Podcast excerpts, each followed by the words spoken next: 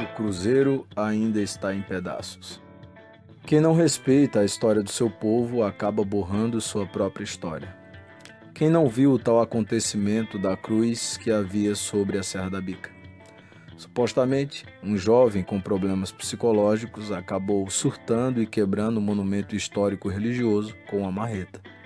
Genilson Lucena, P S B, foi até a Rádio Bom Jesus e disse que resolveria, fazendo rapidamente uma bela obra. Mas Joelma Duarte, também do P S B, prefeita de direito da cidade, tendo um ataque político de cristandade, correu na frente e se precipitou em fotos, promessas e discursos. Seria um comportamento lindo se tivesse alguma verdade nele. Mas pelo jeito foi somente mais um capítulo do boicote ao trabalho do presidente da Câmara. Depois desse introito, cabe lembrar aos queridos leitores que o Cruzeiro ainda está em pedaços. Um parágrafo foi o bastante para resumir uma história antiga de quase trinta anos de atraso e dois anos de desgoverno acerólico. Todo mundo sabe que uma acerola vale por mais de vinte laranjas. Evitemos falar em agricultura agora. Falemos apenas em cultura. Todos sabem que cultura significa toda a produção humana. Sim, uma das coisas que construímos bastante e paulatinamente são os costumes.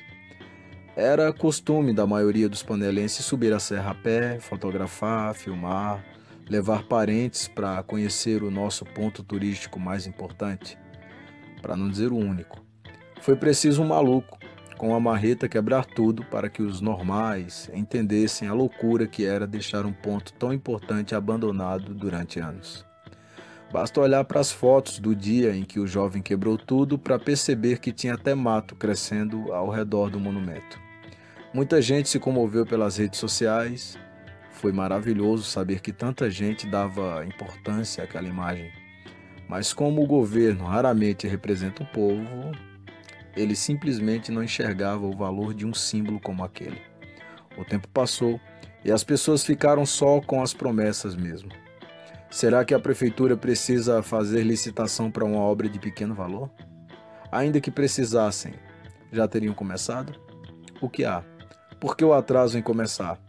Esperar chegar mais perto da campanha eleitoral para poder inaugurar com todos aqueles palhaços candidatos? Estão esperando o quê? O festival de Jiricos passar? O que falta mais, além de uma prefeita com vontade própria e um presidente da Câmara com peito e coragem para dizer: se não fizerem, eu faço, quer queiram, quer não. Afinal, o terreno é dele, pelo que dizem. A verdade é que não sou muito de acreditar no que as pessoas dizem, então vou eu mesmo investigar e descobrir de quem é o terreno. No nome de quem está aquele amado pedaço de terra? Porque a falta de vontade para reconstruir o que o próprio governo destruiu com sua loucura não precisa mais ser encontrada. Ela foi eleita. Quando Joelma foi eleita, algumas pessoas comemoraram o fato da primeira mulher ter logrado êxito numa campanha municipal. Mas a verdade é que o simbolismo por trás do fato foi um desastre.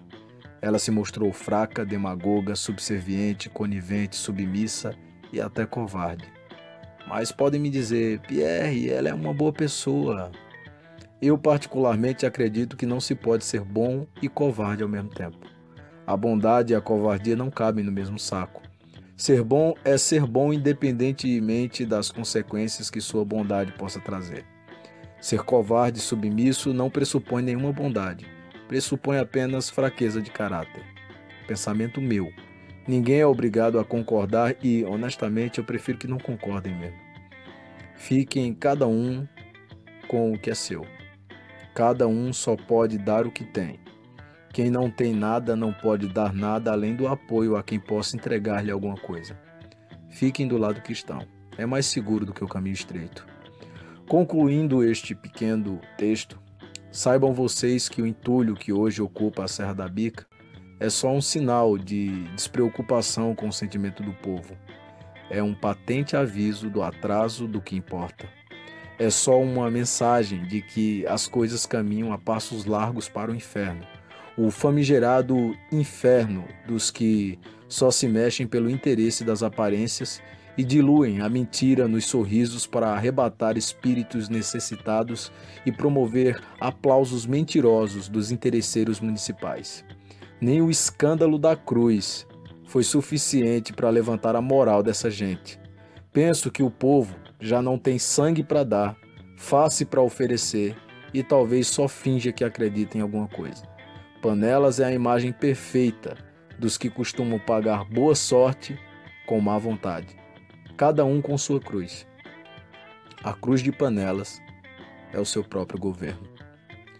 Pierre Logan, para o panelas pernambuco ponto com.